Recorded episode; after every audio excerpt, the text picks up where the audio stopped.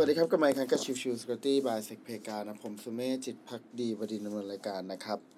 episode นี้จะเป็นเอพิโซดของวัน Chill Chill Security นะครับอ่าใน episode นี้ก็จะเป็น episode ของประจำเดือนเช่นเดิมครับในเรื่องของตัว Patch Tuesday นะครับในเดือนเมษหรือก็คือตัวของพฤษภาคม 2023 นะครับมี patch อ่าที่ออกมาทั้งสิ้นนะครับ 38 patch ด้วยกันนะครับ ซึ่งแน่นอนว่ามีพาร์ทหนึ่งในนั้น อ่าสามในนั้นนะครับ จะเป็นตัวของ Zero Day นะครับ ก็จะเป็นตัวของ CVE 2 0 2 3 2 9 3 3 6นะครับ เป็นตัว Computer Escalation นะครับ เป็นลักษณะของการใช้งานตัวช่องโหว่ใน Windows Kernel Driver นะครับ อันที่ 2 ที่เริ่มมีการถูกใช้อย่างแพร่หลายแล้วนะครับ ก็คือ CVE 2 0 2 3 2 4 9 3 2 นะครับ เป็น Secure boost Security Feature Bypass นะครับ ซึ่งในพาร์ทนี้ก็เริ่มมีเรื่องของการถูกใช้งานในการโจมตีเช่นเดียวกันนะครับ แล้วก็พาร์ทที่ 3 ครับ ตัวของ CVE 2 0 2 3 2 9 3 2 5 นะครับ Windows OLE Remote Code Execution นะครับ ช่องโหว่นี้จะ คล้ายๆ กับตัวของช่องโหว่เดิม มีการใช้งานเอ่อบายพาสเรื่องของการ patch ของ Windows เอ่อ Microsoft Outlook ไปก่อนหน้านี้นะครับ ในช่วงของเดือนเมษายน แต่ว่าในเดือนพฤษภาคมก็มีการ patch อีกรอบหนึ่งเพื่อจะป้องกันเรื่องของการช่องโหว่นะครับ ในพาร์ทนี้เนี่ยมันจะเป็นการโจมตีที่ตัวของฝั่งทั้งเซิร์ฟเวอร์แล้วก็ตัวของ Outlook Client นะครับ ซึ่งใน patch นี้ก็มีการปล่อย patch ออกมาแก้ไขอัปเดตเช่นเดียวกันนะครับ แล้วก็มีอีกช่องโหว่หนึ่งที่น่าสนใจนะครับ ก็คือตัวของ CV 2 0 2 3 2 4 9 4 1 เป็น Windows Network File System หรือก็คือ MLS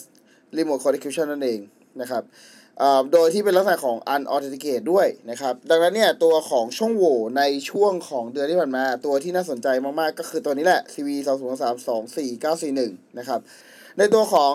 อ่อ CVE 2 0 2 3 2 9 3 2 5เดี๋ยวถ้ายังไงอาจจะมีเรื่องของตัวรายละเอียดเพิ่มเติมพูดถึงอีกทีหนึ่งนะครับ แต่ว่าเบื้องต้นเนี่ยข้อมูลที่ออกมาเนี่ยค่อนข้างน่าสนใจในหลายส่วนนะครับ แต่ว่าพาร์ทที่สำคัญก็อย่างที่บอกครับ ก็จะมีตัวของ Zero Day 3ตัว แล้วก็ตัวของ CVE 2 0 2 3 2 4 9 4 1 ที่เป็นตัวของ NFS Service ที่มีเรื่องของตัว ช่องโหว่ที่เป็นลักษณะของ Code Execution แบบที่เป็น Unauthenticate ด้วยนะครับ ซึ่งในพาร์ทนี้เนี่ยผมคิดว่าน่าสนใจมากแล้วก็มันน่าจะมีเรื่องของการปล่อยออกมาอัปเดตในเร็ววันนี้แน่ๆนะครับในเรื่องของตัวการโจมตี โดยตัวของช่องโหว่นี้นะครับที่น่าสนใจเนี่ยมันกระทบเฉพาะตัวของ NFS เวอร์ชัน4.1 เท่านั้นนะครับ เวอร์ชัน2.0 กับ 3.0 จะไม่ได้รับผลกระทบแต่อย่างใด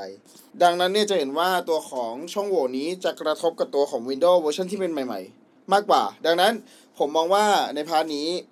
มันกระทบจะไม่กว้างมาก ถ้าเทียบกับตัวของช่องโหว่ที่เป็นเวอร์ชันเก่านะครับถ้าเป็นเวอร์ชันเก่ามันน่าจะกระทบค่อนข้างกว้างมากกว่านะครับ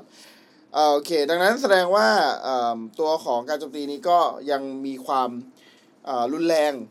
อยู่แต่ว่าอาจจะไม่ได้เยอะมาก เพราะว่าตัวของ Windows Server ที่ยังถูกใช้งานณปัจจุบันตอนนี้เนี่ยยังคงเป็นเวอร์ชันค่อนข้างเก่า ยังไม่ใช่เป็นเวอร์ชันใหม่แบบ 2021 หรืออะไรเงี้ยนะครับ ดังนั้นใน part เหล่านี้ก็ต้องรอดูกันต่อไปนะครับโอเคก็ episode นี้ก็ประมาณนี้นะครับสำหรับในเรื่องของการอัปเดต Patch Tuesday ประจำเดือนพฤษภาคม